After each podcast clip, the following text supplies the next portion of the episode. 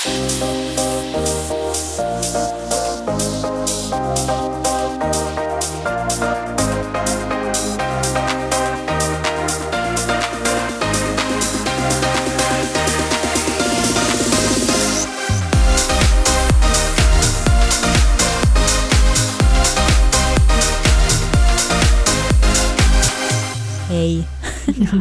Vilken blick du gav mig precis. Ja, det var för att Ja. jag tänkte att du skulle Inleda. sätta igång. Ja, Ja. ja. men då gör jag det. Mm. Ja. Hallå! Hallå, Hej! hur mår ni?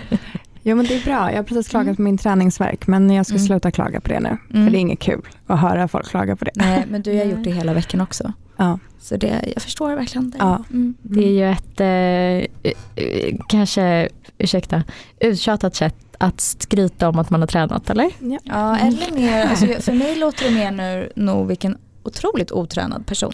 Jaha, du tänker så? Så, så som jag lägger upp Mm. det liksom. Mm. Ja, jo det.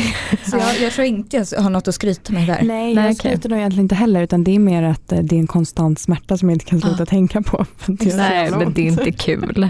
Nej, det är det verkligen inte. Men vi ska inte prata om det idag. Nej. Utan vi har ju idag en gäst med oss. Mm. Och det är ju vårt fjär, tre, fjärde avsnitt Mm. med Kronos Care. Mm. Välkommen Minda! Tack så hemskt mycket. Vad kul att du är här idag. Ja men det känns eh, riktigt spännande. Mm. Ehm, Jätteroligt att vara här. Ja, och idag ska vi prata mer om, eh, om kost. Och du är ju faktiskt dietist för typ 2-diabetiker. Precis, så det är mitt uppdrag på Kronos Care då, att jobba just med typ 2 och, ehm, och kosten då, hur man kan lägga upp det och lägga om den Mm. eh, när man drabbas av typ 2. Mm. För att hoppa liksom rätt på, hur stor del skulle du säga att kosten och jag tänker att andra grejer går in där, kanske rökning, alkoholintag och sånt. Hur stor del av vården för en typ 2-diabetiker är det, skulle du säga? Alltså det är ju en av de eh, första behandlingsformerna man egentligen sätter in Mm. om det inte är akuta väldigt höga blodsockervärden som man behöver behandla på ett annat sätt. Men annars om man upptäcker det i tidigt skede så är det ju alltid det eh, läkaren oftast rekommenderar att det är en kost och motionsbehandling helt enkelt. Mm. Så att jag skulle säga att det är en stor del. Mm. Och det hörde vi ju Kim också i, eh, förra avsnittet. Eh, som har verkligen lyckats så bra med kosten. Och som inte behöver då tillsätta andra eh, läkemedel. Det är ju otroligt. Ja men precis, så Ja. han är, eh, har ju verkligen gjort en, eh, en eh, stor förändring och verkligen en resa Mm. eh, i att förändra sin kost Mm. och förbättra sina värden. Mm. Mm. Eh, ja, men vi nämnde ju här att du också kommer från Kronos Care. Vill du berätta lite om vad ni gör? Ja, och vi är ju egentligen en eh, digital diabetesklinik dit man kan komma för vård för diabetes typ 2. Eh, och där man då kan få träffa ett, ett eget diabetesteam. Ehm, eh, och vi är ju ingen särskild konkurrent till eh, de andra vårdcentralerna utan eh, täcker upp helt enkelt där primärvården inte hinner med. Det är ju verkligen, eh, alltså för, att, för en typ 1 diabetiker, om vi ska börja liksom, eh, dra paralleller direkt, så kan man ju inte bli symptomfri som man, om man har tur väl, kan bli som typ 2 diabetiker om man lägger om sin kost. Ja men precis. Som en person med eh, typ 2-diabetes kan man ju med hjälp av kost och motion bli tillfälligt eh, friskförklarad kan man ju säga. Ehm, och det betyder helt enkelt att man kan eh, förbättra sina värden så pass att man inte behöver medicinera i, Mm. i bästa fall. Mm. Eller använda en låg dos av till exempel Metformin eller sådär. Just det. Eh, men som typ etta eh, kan man ju få mer av en förbättring under dygnet eller en upplevelse av att man får en bättre kontroll över sin diabetes eh, genom kosten också. Så det är klart att det har en stor betydelse för, för bä- bägge grupperna. Mm. Tänker jag. Mm. Mm. Verkligen. Gud ja. Det är verkligen som du säger tycker jag, att det är mycket, det blir mycket lättare om man faktiskt tänker lite. Sen ingen av oss här är ju för att man ska ta bort saker helt som typ etta. Eh, och det kanske man inte behöver göra som typ två heller. Det, det kommer vi väl in på. Men eh, bara man tänker till lite så gör det jättestor skillnad. Mm. Och framförallt lära känna sin egen diabetes, tänker jag, hur ens egna kropp reagerar på Mm. olika saker. Mm. Eh, sen är det ju självklart viktigt med njutning och det Mm. vet jag ju också att ni pratade med, med Kim Larsson om Mm. i förra avsnittet som jag tyckte han poängterade väldigt, väldigt fint. Mm. Verkligen. Vill du berätta lite om vad du i din roll som dietist gör i liksom mötet med en diabetes typ 2 patient? Ja men absolut. Eh, så man kan väl säga att den första eh, kontakten handlar väl framförallt om att delge information och öka kunskap om men vad är det för kost som gäller vid, vid diabetes. Ehm, ge allmänna råd och ehm, ehm, sen så är det ju så mycket mer än att bara ge råd också och som vi pratade om i sen, eller som ni pratade om i senaste avsnittet eh, med, med Kim Larsson så handlar det ju också om att få till de här förändringarna och att man hittar sitt sätt. Så att eh, framförallt blir man ju också ett stort samtalsstöd kan man väl säga eh, i sin roll som dietist Mm. eh, med de patienterna man träffar. Mm. Ehm, och ja, men det handlar ju om att eh, hitta ett forum för att kanske skapa då acceptans hos sig Mm. själv när man har eh, fått en eh, ny diagnos att ta ställning till. Ehm, ha ett utrymme för funderingar och reflektion och också göra en plan. Mm. Hur vill jag göra? Mm. Ehm, och, och det kan man ju då få, få hjälp av med en dietist helt enkelt. Mm. Mm. Så Får, kommer in man, eh, får man snabbt träffa en dietist efter man sjuknar in som typ 2-diabetiker? Min erfarenhet är att eh, det är eh, ja, men lite olika över, över landet egentligen Mm. skulle jag säga. Mm. Eh, en del får och kanske har ett eget intresse av att träffa en dietist och kanske till och med efterfrågar det. Mm. Medan andra kanske eh, ja, men missar den kontakten och den möjligheten och kanske inte ens vet om att det, att det är möjligt att få träffa en dietist. Mm. Eh, Så att det är inte på samma vis som för typ eh, när man drabbas av typ 1 då. Eh, då har man ju liksom ett, eh, ett fullt support och ett team på, på sjukhuset på ett annat vis. Mm. Eh, än när man just får typ 2. Mm. Men vad kan man säga till dem då? Som det är någon som har sju- insjuknat och fått diabetes typ 2 eh, och som har eller kommer att ha någon slags första kontakt eller nyligen har haft det eller kanske i, i början. Eller kanske har haft diabetes länge, vad vet jag. Men kan man liksom begära att få träffa en dietist och bör man göra det tycker du? Ja, men nu är jag ju partisk. Nej, men det tycker jag ju absolut att man ska göra och ta tillfälle i att eh, men kunna få kanske upp ögonen för det här med kosten eller om man har några funderingar eh, och i alla fall ta ett samtal om man är intresserad. Eh, sen kan man ju lära sig mycket själv också, men eh, jag tror att eh, den kontakten kan vara värdefull Mm. eh, och att man absolut eh, ska ställa frågan till sin läkare om man vill ha den kontakten. Mm. Om man då kommer till dig då som en eh, typ 2-diabetiker, vad, hur bör man liksom äta som en typ 2-diabetiker? I stora drag så är det ju egentligen exakt den kosten som vi alla skulle må ganska bra av Mm. att äta. Mm. Så den är egentligen inte så långt ifrån Nej. de här eh, traditionella liksom, hälsosamma matvanorna Mm. som vi kanske har tappat fokuset ifrån, Ja. i, i, många av oss i alla fall. Eh, sen så kan man ju behöva ha, beroende på Eh, hur ens värden ter sig helt enkelt. Eh, hur känslig man är. Det, ingen diabetes är ju den andra lik och varje kropp reagerar väldigt olika. Eh, så jag skulle säga att eh, eh, vissa personer kan behöva eh, lära sig ännu mer om eh, vilken typ av kolhydrater man väljer och så vidare. Och det där kommer vi kanske komma in på lite mer men, men i stora drag är det egentligen hälsosamma eh, matvanor som gäller Mm. för oss alla. Mm. Men vart börjar man liksom? Alltså, pratar man fortfarande än idag om tallriksmodellen eller liksom vart, vart börjar man prata? Ja, men det där är faktiskt lite kul att du nämner just tallriksmodellen. Eh, den kan ju kännas och upplevas ganska uttjatad eh, men den är faktiskt fortfarande aktuell. Mm. Mm. Mm. Eh, och eh, det är ju någonting som är eh, oftast en utgångspunkt i samtalen också. Att man försöker kolla över eh, eh, ja, den personen som jag träffar då, hur tallrikarna ser ut och att man själv ska kanske reflektera genom att ta bilder eller, eller att skriva ner helt enkelt. Mm. Vad är det jag äter? Hur ser min tallrik ut? Mm. Och vad är egentligen tallriksmodellen och hur är min tallriksmodell? Mm. Så den är faktiskt väldigt, det är ett väldigt bra verktyg som vi använder än idag. Mm. Och hur var den nu igen? Om vi ska Ja, precis. fräscha upp minnet. Ja, men då är det nästan en halv tallrik grönsaker. Var det inte det?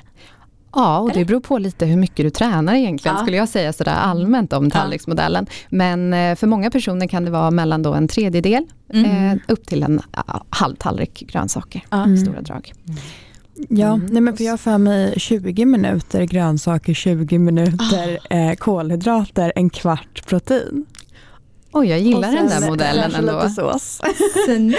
nej men jag vet inte riktigt. Ja. Det är den bilden jag får upp i huvudet när jag Ja. tänker tillbaka på hemkunskapen när jag Ja. var yngre. Men det Ja. blev ju inte en timme det där. Nej exakt, men då tänkte Nej. jag lite sås eller något. Ja, Just det, de sista fem minuterna är någon typ av fett. Ja, alltså, Ja. jag tycker det låter strålande. Ja, Eller? Var det- rimligt eller var det orimligt? Eh, nu hängde jag nog inte exakt med, men jag tror att det lät rimligt och jag tyckte att det lät väldigt bildligt eh, och tydligt i alla fall. Ja. det blev ju ett roligare sätt att prata om tallriksmodellen. Det Ja. kanske jag får ta med mig. Ja. Ja, man ser det ju verkligen framför sig om man refererar till en klocka liksom, Ja, och visar något. exakt. Det var ju bra. Mm. Ja. Älskar fem minuter fett. Ja. Toppen. De fem minuterna gillar jag. Ja, det gör jag verkligen. Ja. Underbart. Om jag bara vänder en fråga till er då tjejer. Har ni varit hos dietist någon gång? Ja, alltså jag... ehm, alltså så här, jag, vi har ju pratat lite om kolhydraträkning räkning, som man ju Mm. pysslar med för typ ettor. Och det har tyvärr aldrig riktigt satt sig hos mig för att det, ja, det är svårt att lära en gammal hund sitta.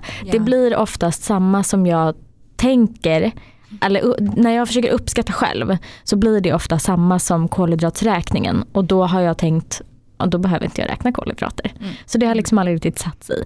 Så att såna, jag har ändå försökt ett par gånger och varit på, hos den typen av dietist eller liksom någon slags kurs, gruppkurs typ. Mm.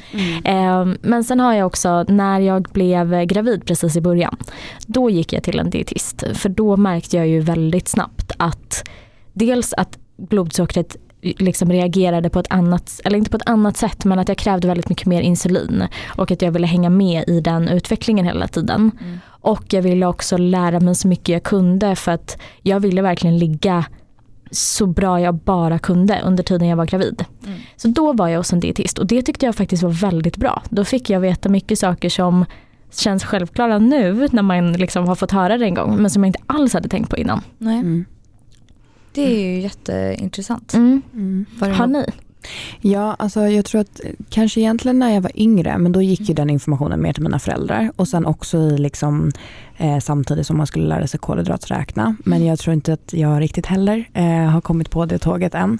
Ehm, men egentligen inte jättemycket mer än det och det är därför också varit så intressant när Felicia då har berättat till exempel Mm. eh, hur olika eh, konsistenser på liksom, mat och sådär kan eh, påverka blodsockret på olika sätt. För Mm. sådana saker in i detalj känner jag inte att jag har koll på.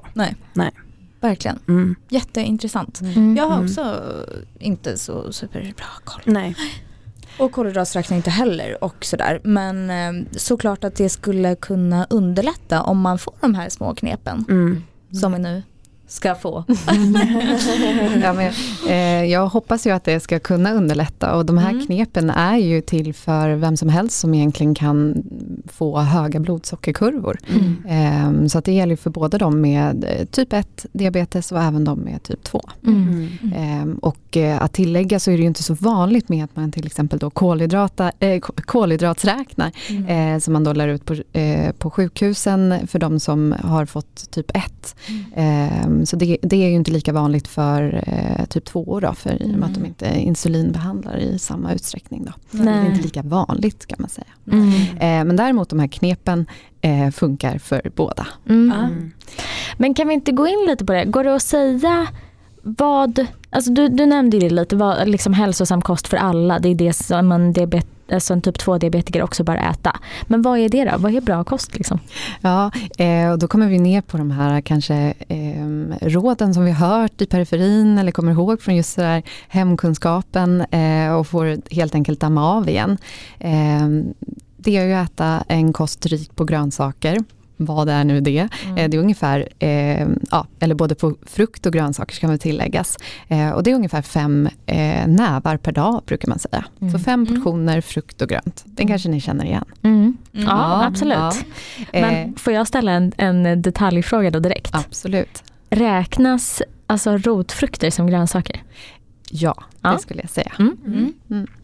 Eh, och det beror på lite liksom vilken typ av eh, rotsak det kanske ja, är. Till exempel Mm. potatis räknas inte Nej, eh, till, till grönsakerna Nej. tyvärr. men kanske att en morot gör det. Absolut. Mm. Ja. Får jag då också fråga en fråga? Varför är grönsakerna så viktiga? För att jag tänker för, en, för mig med diabetes, det påverkar inte mitt blodsocker jättemycket när jag äter grönsaker. Stabiliserar det på något sätt? Eller liksom, vad är det som är det som är så nyttigt med grönsaker?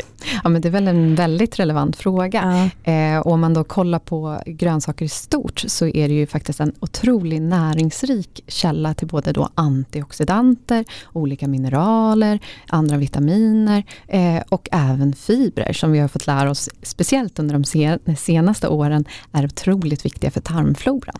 Som också har stora effekter eh, i hela kroppen. Mm. Eh, Men som du säger så kanske det inte påverkar blodsockret eh, nödvändigtvis i en väldigt väldigt stor utsträckning. Eh, mer än att det kanske ersätter då möjligtvis eh, en del av kolhydraterna kanske för eh, personer med diabetes typ 2 i alla fall. Mm. Ehm, Och det där var nog egentligen det svaret jag ville ha. För jag tänker också man möter ibland personer som inte har diabetes, som kanske inte tycker om att äta grönsaker. Mm. Och man har ju alltid hört att man ska äta grönsaker. Men Mm. jag menade så här, vad är det egentligen som är bra? Mm. Så ett jättebra svar på Ja. frågan. Mm. Men får jag fråga en, en följdfråga då? Vad är den bästa grönsaken skulle du säga? alltså liksom mest, om jag, för jag tänker att jag har fem Den- knytnävar av isbergssallad, det kanske inte är toppen eller? Jag skulle säga att den bästa grönsaken är Ja. den som blir av. Mm. Men sen skulle jag säga variationen är absolut Ja. väldigt viktig. Okej. Eh, och det är ju det man också ser när man då pratar om tarmfloran till exempel. Att Ja, ju större variation desto större variation även i tarmfloran. Okej. oftast. Mm. Så det finns ingen du skulle säga att den här har så himla mycket bra grejer? Det känns ju som att morot rent generellt är bättre än typ gurka. Ja, och jag tycker också broccoli. Just det. Spenat ska alla äta. Ja, så gröna grönsaker Ja. typ. Och jag vill se en blandning av alla de där på tallriken. Ja. Ja. Nej. Vad säger du, förlåt. Vad säger du om eh, sellerihetsen? Att alla plötsligt skulle dricka sellerijuice. Eh, jag vill nog påstå att jag till och med missade den hetsen Okej. själv i alla fall. Ja. Men, eh, men eh, är det en extra grönsak så är det ju fantastiskt. Sen om det bara är selleri så skulle jag säga att det är bättre att variera. Mm. Mm. Och Bra. det här med... Nu blev det väldigt mycket specifika frågor. Men det här med ingefärsshots-hetsen då? Är det Eh, bra med en ingefärsshots då, då? Eller är det liksom eh, jag, överskattat? jag skulle säga att eh, ingefära är all ära men eh, eh, ja, eh, Det är kanske är inte ingen mirakel. kanske, eh, nej. nej. Nej. Sen handlar det kanske ibland om det själsliga också med maten och Ja. det var väl också det eh, Kim Larsson, nu hänvisar jag till honom igen, Ja. men i förra eh, avsnittet i alla fall, eller för förra blir det väl nu. ehm, Eh, som han då pratade om att det också är njutning men att Mm. man också kanske kan se det som själsligt och gör någonting som, som du känner att du mår bra av. Ja. Mm. Eh, och det är ett väldigt bra fokus faktiskt i, i Mm. kosten, att man kommer på att ja, men det finns ju också en njutning i att känna att åh, vad jag tar hand om mig själv. Mm. Mm. Mm. Verkligen. Mm. Mm. Nu släpper vi grönsakerna. Annars får vi göra ett avsnitt om varje kostdel. Del. Ja. Varje minut i tallriksmodellen. Oh, exakt. Ja. Okej, men då sa vi att grönsaker såklart, det är det Fem folk nävar. både med och utan diabetes, diabetes ska äta, Mm. bör äta. Det är viktigt. Ja. Men sen finns det då de här knepen kan man väl säga, där man kan liksom modifiera sin tallriksmodell lite. Eh, speciellt då i åtanke till att man har en, har en risk för att få väldigt höga blodsockervärden. Eller där man snarare kan se chanserna i att få bättre blodsockervärden efter en måltid. Mm. Eh, några av de här kanske du kom i kontakt med då när du träffade din dietist Mm. eh, som gravid. Mm. Var det något särskilt som du tog med dig där? Ja, men en grej som verkligen eh, liksom eh, blow my mind. Det är det du sa Sandra som vi har pratat mycket om. Att konsistensen på en kolhydrat påverkar hur snabbt den går ut i blodet. Och det låter ju jätterimligt. Alltså Mm. ett glas saft går ju snabbare ut i blodet än liksom, ah, något i fysisk form. Det vet man ju. Men jag har aldrig någonsin tänkt på att potatismos skulle vara annorlunda än en ugnsgrillad potatis. Mm. Nej. Så det är en grej. Mm. Och det där tycker jag är någonting som är väldigt viktigt att lyfta. För när man väl börjar förstå det, då kan man ju också se framför sig att man kommer få en snabbare höjning till exempel. Och att man kanske till och med väljer eh, någonting som har en, en mer bibehållen struktur. För det är egentligen det det handlar om. Eh, om man tar då exemplet som du är inne på, men utifrån till exempel ett äpple, eh, så har vi då äppeljuicen, den renaste formen. Då har vi verkligen förstört all struktur och vi till och med plockat bort fibrerna. Eh, äppelmoset, ja men det har ett lite eh, lägre GI då, om vi pratar om eh, glykemiskt index, alltså hur snabbt det höjer blodsockret. Eh, och medan äpplet har en fullt eh, bibehållen struktur och det betyder att den höjer blodsockret i mycket mindre utsträckning då, Mm. än de andra två. Mm. Så det kan vara liksom en generell regel, ju fastare ju långsammare går ut kanske. Ja, men i Ungefär. princip Ja, så. ja. Ja. Mm. Och Eh. samma där som du sa Felicia, att om det är liksom en kokt potatis eller potatismos. Precis. det kan också. Mm. Och potatisen innehåller också mycket stärkelse för att göra Mm. det här ännu mer komplicerat, Mm. eller okomplicerat som jag hoppas att jag ska försöka göra det här. Mm. Men eh, det kanske ni också känner till att en potatis som har kokats men sen kylts ner, om ni äter den till exempel en potatissallad, då får ni ett kanske annorlunda värde. Mm. Har ni tänkt på det någon gång? Nej men det där är också en grej vi diskuterade just då. Att alltså uppvär- eller upp, liksom tillagad och kyld är något annat än bara tillagad. Och det, Och, ja, och det var ju också liksom något helt otroligt. Det hade jag aldrig heller tänkt på. Att den blir då ännu långsammare ut i blodet då om man värmer upp den igen. Ja, eller tvärtom? nödvändigtvis inte ännu långsammare när man Nej. sen värmer upp den, men däremot så blir den långsammare än om du hade ätit den direkt. Ja. Eh, Så det är faktiskt bättre med potatisen som ligger i matlådan imorgon till exempel. Ja. Så när du värmer den då i mikron på jobbet, eh, mikron på jobbet så eh, kommer den ha ett lägre GI då, än Mm. potatisen som du äter direkt på kvällen. Det här är ju otroligt tycker jag. Ja, och nu förstår jag ingenting. Eh, jo, jag förstår. Men då måste jag dock fråga, för då pratar vi om att det går såklart olika snabbt ut i blodet. Höjer det fortfarande lika mycket? Nej. Nej. Eller under en långsammare och jämnare period ska jag säga. Men det är jätteintressant det här och jag har aldrig hört det här förrän du sa det här till mig. Nej. Att det kan, eh, alltså liksom att formen av samma livsmedel kan spela så stor roll. Mm, Mm. Helt otroligt. verkligen. Men- Vad också svårt det blev nu kände jag att dosera insulin. Ja, och också när man får reda på det så börjar man ju tänka på det ganska mycket. Jag tänker bara Mm. den grejen, en väldigt mogen banan och en grön banan. Alltså det, höjer, det är jättestor skillnad. Ja. Alltså hur det höjer. Så nu när man också väl börjar tänka på det så inser man det är jättebra. Men då börjar man hitta det här i allt. Ja. Känns det som. Men tycker inte ni att det är. Ja. Men tycker inte ni att det är lite kul att så här, känna sig lite nördig om ni förstår? Att känna så här, wow, det här, det här, nu vet jag någonting här som jag kan dra nytta av. Fattar ni vad jag Jo. menar? Ja, jag Nu låter jag också extremt nördig. Ja, det, men verkligen, där blev du väldigt nördig. Ja.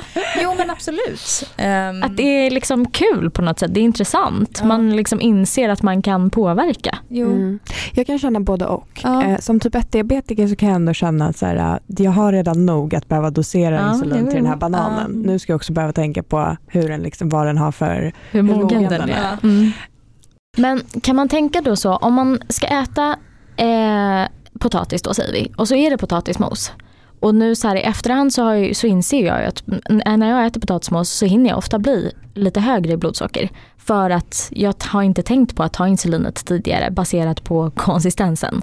Men kan jag påverka det här genom att lägga till ett annat livsmedel som är väldigt fiberrikt?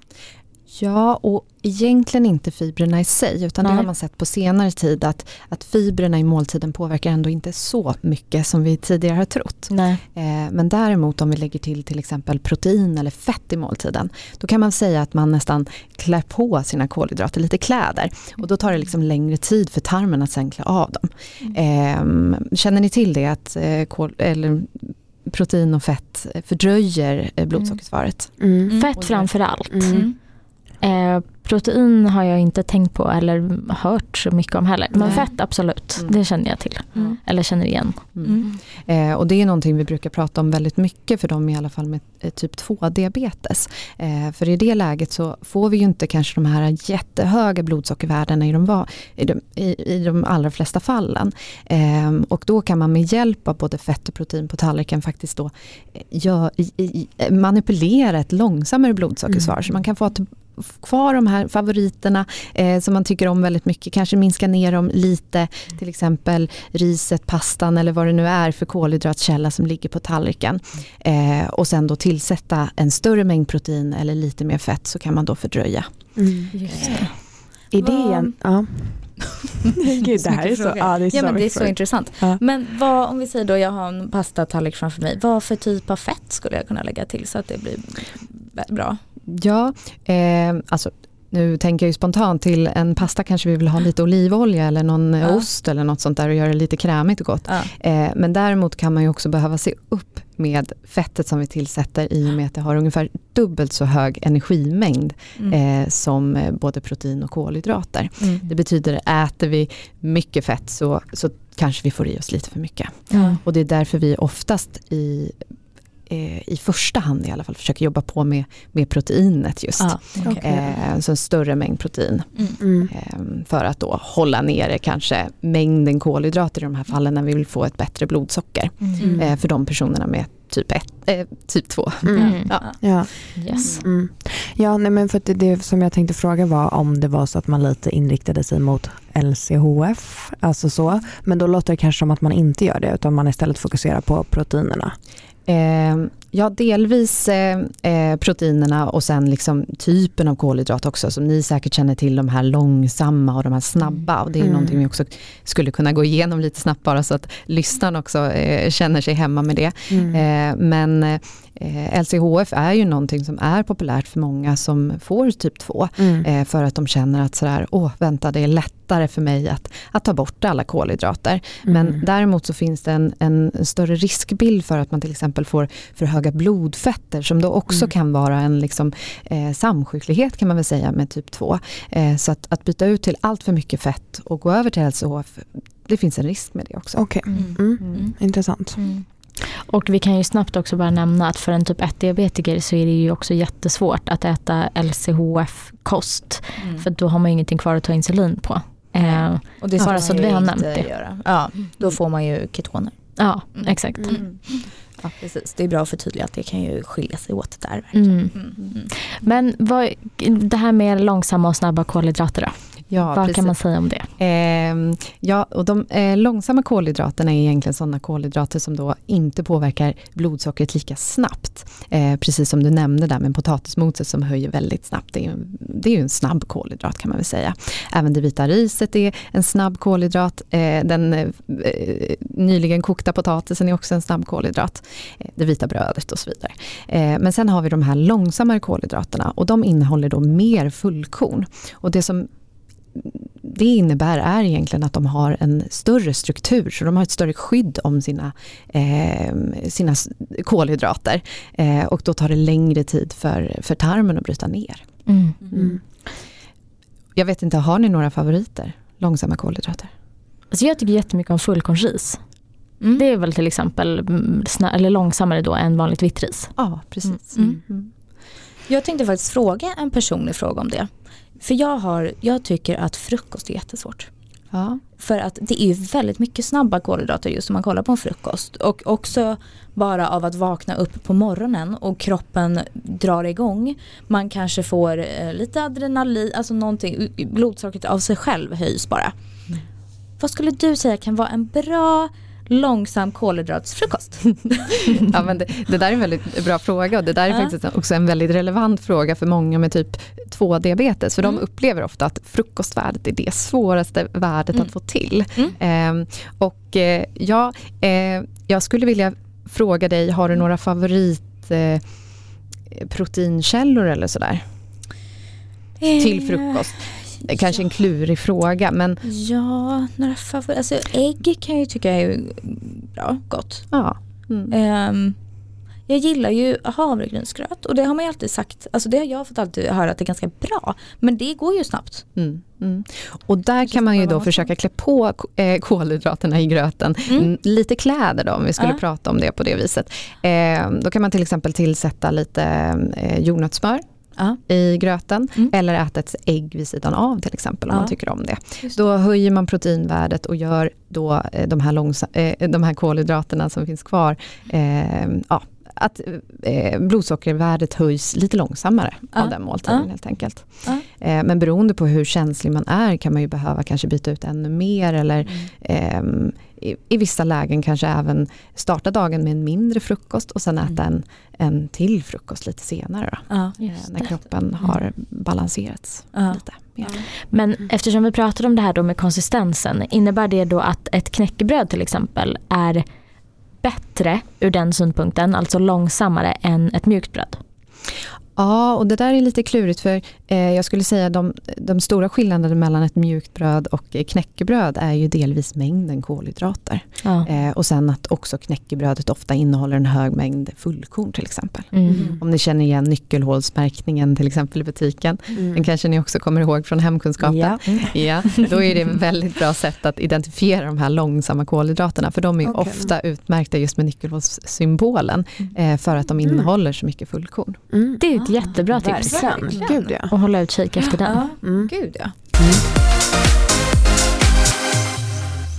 Men vad, om vi går tillbaka då, eh, från alla våra personliga problem och går tillbaka då till typ 2 Vad kan vara mer eh, tips? Hur kommer man in i en bana liksom, på bra kost? Eh, ja, och den, den, vägen kan ju se väldigt olika ut och mm. så är det ju för alla som försöker liksom uppnå en förändring av något slag eller att man har en målsättning med att börja träna mer eller, eller att äta på ett annat sätt eller sådär. Mm. Eh, så att eh, jag skulle säga att, att man alltid ska utgå, utgå ifrån sig själv och sin egen målsättning men att, att försöka sätta ett, ett mål och ett tydligt mål. Vad är det jag vill egentligen? Det fördröjer ju också blodsockersvaret, just syra, eh, i måltid. Så till exempel om man använder mer vinäger eller har man eh, citronjuice till exempel på måltiden så kan man också då fördröja den här magsäckstömningen. Det blir lite liknande som med fett. Eh, inte alls lika stark effekt Nej. men däremot kan det ha en betydelse i alla fall för de som har diabetes typ 2. Mm. Att använda sig av sådana små knep mm. eh, kan göra skillnad. Ah. Det är jättespännande. Mm. Och jag tycker också, jag är väldigt intresserad av mat rent generellt. Och jag tycker alltid att alla kockar säger att man ska alltid ha lite citron. Mm. För det, då blir allt mycket bättre. Mm. Det är ju strålande ju. Ja. Även blodsockret blir bättre. Exakt, mm. otroligt. Mm. Så typ ett eh, glas citronvatten till maten? Ja, precis. Det kan vara något kanske. Oh, ja, till exempel ett, ett sånt litet knep som också kan ha en liten effekt. Ja. Jag har också hört någon gång, jag vet inte om det var en om jag har drömt eller om det är ja, kanel. Att det kan fördröja Det kände jag också igen. Mm. Det, det har jag inte sett några Nej. studier på. Nej. Men, eh, men eh, vad är er egna erfarenhet? Gud, och då hade ni nog behövt det. äta väldigt mycket ja, kanel. Det det. Och det är faktiskt någonting man inte helst ska göra. Nej, utan det är, Livsmedelsverket har en rekommendation för max, jag tror det är en och en halv eh, tesked kanel per dag. Mm. Så okay. testa inte den metoden. Nej, nej, precis. jag tar tillbaka det. Men utöver maten så finns det ju andra saker som också är viktiga som typ 2 till exempel. Om jag har förstått det rätt så är rökning en sån sak. Ingår det i din liksom, roll att kanske hjälpa till att motivera att sluta röka? Eller hur viktig är en sån sak? Jag skulle säga att man absolut kan komma in på det. Sen mm. så finns det de som har specialist eller mer mm. fördjupad kunskap inom just rökavvänjning. Mm. Men i och med att man träffar eh, sin klient eller sin patient under en längre period så kan man ju ofta komma in på det. Mm. Eh, och om man just då får höra att det finns en liten eh, vad ska man säga, ambivalens som vi brukar kalla det mm. i det här, åh jag röker men å andra sidan kanske jag har en önskan om att dra ner lite för mm. mina värden. Så att det är ju absolut en ögonöppnare att, att eh, kanske få en förändrad status och få veta att ja, men, nu har läget förändrats i min kropp. Jag har andra blodvärden och eh, se över och eh, även eh, kanske göra förändringar. Så att det brukar starta många processer hos många Mm. eh, personer. Mm. Eh, så att då kan man absolut komma in på det. Mm. Men, eh, eh, men mitt fokus är ju framförallt på liksom Mm. kostomställningen eller Ja. att eh, få till kanske lite mer vardagsmotion och sådär i, i stora drag. Då. Mm. Någonting som jag tänker på med ditt jobb är ju att kosten är ju ofta ganska så personlig. Och man han kanske har ett invant beteende, det är svårt att förändra. Och någonstans så tänker jag att det är dels en väldigt intressant del av ditt jobb att faktiskt hjälpa till att ändra liksom kanske riktning och, och göra nya val som man inte är van vid. Både vad gäller träning men kanske också andra saker. Hur, alltså stämmer den bilden som jag har? Att man faktiskt måste hjälpa till med den, alltså olika vanor? Absolut, det är ju så att eh, maten och våra kostvanor går in i så många andra vanor och liksom rutiner som vi har, eller icke-rutiner kanske också för den delen. Så att ibland handlar det om att få till en, en, eh, ny, eh, en ny rutin eller ett nytt flow under dagen eh, för att just få utrymme för det här med, med, med kostförändringarna. Mm. Ehm, Så att eh, det kan ju absolut omfatta liksom en, en större förändringsprocess Mm. som kanske har lite liksom med allmänna livsstilsomställningen att göra. Mm. Absolut. Och då kanske man kommer in på det här med träning och vardagsmotion som du nämnde och alkoholintag va? Ja, absolut. Det kan man, eh, det kan man absolut stöta på. Mm. Hur skulle du rekommendera då att en typ 2 åtminstone börjar med den här motionsdelen? Ehm, motionsdelen. Ehm, och där får man ju alltid utgå ifrån sig själv också. Vilken nivå ligger jag på? Är, är det så att jag inte ens är kanske förtjust i att ta promenader? Eller är det kanske någonting jag kan tänka mig att börja med? Ja, men då är det liksom kanske grund, eh, grundläget som vi har och då får man förhålla sig till det helt enkelt. Eh, för andra kanske man redan har börjat komma igång, ja men då är det ett annat grundläge. Mm. Så man får sätta målsättningen utifrån sin egna förmåga och var Mm. man befinner sig. Mm. Och absolut inte glömma bort att vara snäll mot sig själv i den här processen. För Det, är, det är svårt och det tar på kraften att ställa om Mm. eh, eh, sina vanor. Mm. Mm. Och det kan ta tid. Ja. Ja. Ja, alltså det är ju svårt att komma på en ny maträtt och laga till middag. Så att ställa om en större liksom, del av sitt liv på det här viset på ett långsiktigt och hållbart sätt måste ju krävas ganska mycket jobb och motivation kanske. Absolut. Ja. Och motivationen kan också vara ganska eh, nyckfull. Eh, så den kan man inte alltid heller hålla i handen utan man kanske också måste hitta andra djupa värden som de här förändringarna, liksom, eh, ja, vad förändringarna kan betyda för dig på lång sikt helt enkelt. Mm. Så ja, jobba mycket med det här, liksom, hitta den djupa motivationen och kanske drivkraften till att ändra ett beteende. Mm. Mm. Eller ändra en vana. Mm. Och inte ha för höga krav på sig kanske. Alltså jag ser ju själv, det ser väl ni också säkert, att just träning det gör ju så mycket bra för blodsockret. Och verkligen man får ju, kan ju få så stabil kurva. Men jag kanske inte älskar att träna hela tiden. Och då Nej. får jag kanske ett infall ibland att jag bara, men gud idag ska jag träna sju gånger i veckan. Eh, nu ska jag göra det hur länge som helst. Alltså man blir, jag kan nog bli lite extrem. Istället för att kanske bryta ner det lite och så här ta lite delmål kanske. Mm. Och bara, idag ska jag träna, eller den här veckan, två gånger i veckan. Och då ger jag mig en klapp på axeln för det. Och nästa vecka blir det mer. Och sen blir det att man inte går liksom från noll till hundra kanske. För att där tappar man ju motivationen Gud, på ja. en gång. Mm. I alla fall jag. Mm. Mm. Ja men absolut, så att Mm. det där kan ju också vara nästan dietistens roll ibland, att man får liksom, eh, försöka anpassa de här målsättningarna och möta Ja. personen där, den- där den befinner sig helt enkelt. Mm. Och är man väldigt motiverad och har ett väldigt högt sug, ja men då kanske det blir en sån där eh, liksom, ja, storslagen förändring Ja. på kort tid, men att man också kan ha en, eh, att känna sig nöjd med en liten förändring. Mm. Eh, som kanske innebär då att man eh, tränar en gång i veckan när man känner sig lite mer hängig Mm. och att man är nöjd med det. Precis. Mm. Verkligen. Du hade ju ett väldigt bra specifikt tips där om nyckelhål i matbutikerna. Har du något annat så som man kan tänka på? Eh, kanske när man handlar mat eller liksom planerar upp matveckan eller sådär. Eller vad man ska hålla utkik efter eller så. Eh, nyckelhålet är väl det som är liksom den enklaste riktlinjen just i matbutiken. Mm. Eh, Jättesvår fråga. Ja, det kanske var svårt. För, men det var, så, Ja. det var ett sånt himla bra tips. Men annars tar Ja. man ju med sig det. Men det här det att typ beställa mat online. Ja, precis. Mm. Eh, ja men precis, att det kan vara ett knep för en stor utmaning som vi kanske har är den tidsmässiga om, utmaningen helt enkelt. Mm. Att, att få till det här, de här förändringarna i liksom en redan ganska stressfull vardag.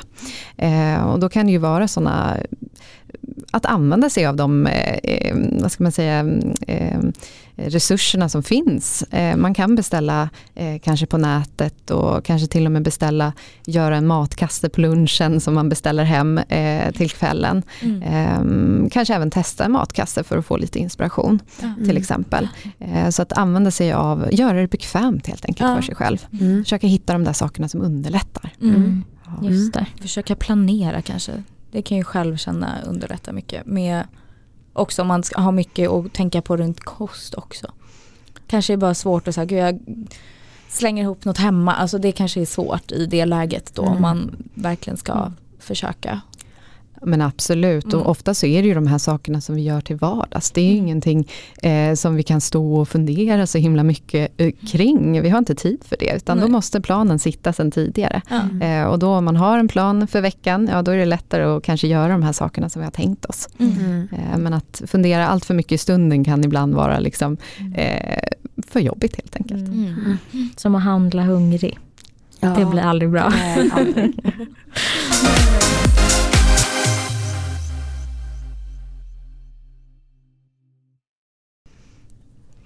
Vi som har typ 1 diabetes, vi kan ju bli ganska påverkade av det liksom under natten. Man får lågt blodsocker, det gäller att man äter mycket när man går och lägger sig och så vidare.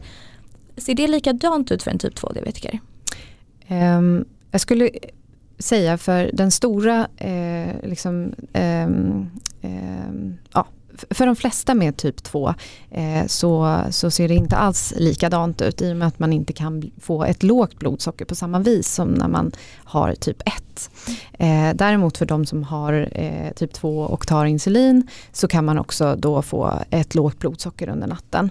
Och det har ju egentligen med att levern som då i vanliga fall har förmåga att producera socker eh, har händerna fulla av att helt enkelt bryta ner och ta hand om alkoholen. Mm. Eh, och det betyder då att det inte finns något socker som utsöndras eh, och därför blir man låg. Mm. Eh, så det är ju det som händer om man har typ 1 till exempel då och dricker alkohol på tom mage eller glömmer att ta det här lilla eh, kvällssmörgåsen innan man går och lägger sig. Mm. Eh, Men för typ 2 skulle jag säga att det inte påverkar och där finns det egentligen ingen alltså större medicinsk fara med att ha liksom ett, ett måttligt alkoholbruk. Mm. Ja. Mm.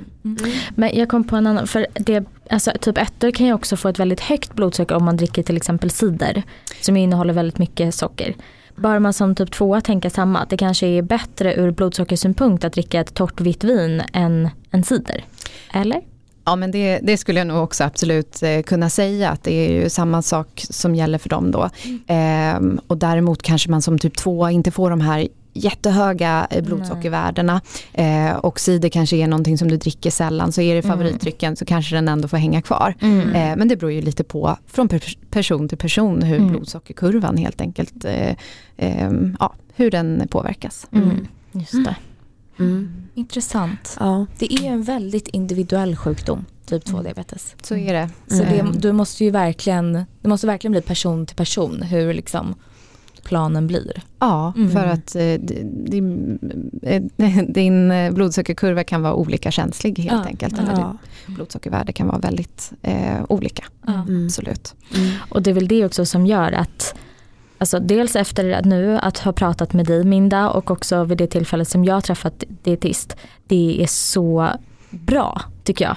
Mm. För man kan ju verkligen få jättemycket tips som passar en själv. Mm. Så att vi kan väl tipsa de som lyssnar, både typ ettor och tvåor, att träffa en dietist om man Mm. inte har gjort det. Verkligen. Verkligen. Och det är ju som du säger att då kan man också få de här individuella tipsen som kanske verkligen går rakt ner eh, och som passar. Mm. Eh, så att eh, det är alltid en bra idé tycker jag också. Mm. Mm. Ja, Kul, gud vilket spännande jobb du verkar ha. Mm. Ja. Verkligen. det, Det är är, så intressant Ja. att prata med dig om det här. Man skulle kunna ställa tusen frågor. Ja, verkligen. Men nu rinner tiden iväg. Ja. Och vi får ju bara tacka så hemskt mycket för idag Minda. Mm. Så intressant och eh, jag ska hem och testa min nya frukost på en gång. Ja. Gud vad spännande. Ja, Tack, så- snälla tack så för att du ville vara med. Tack så mycket för att jag fick vara med.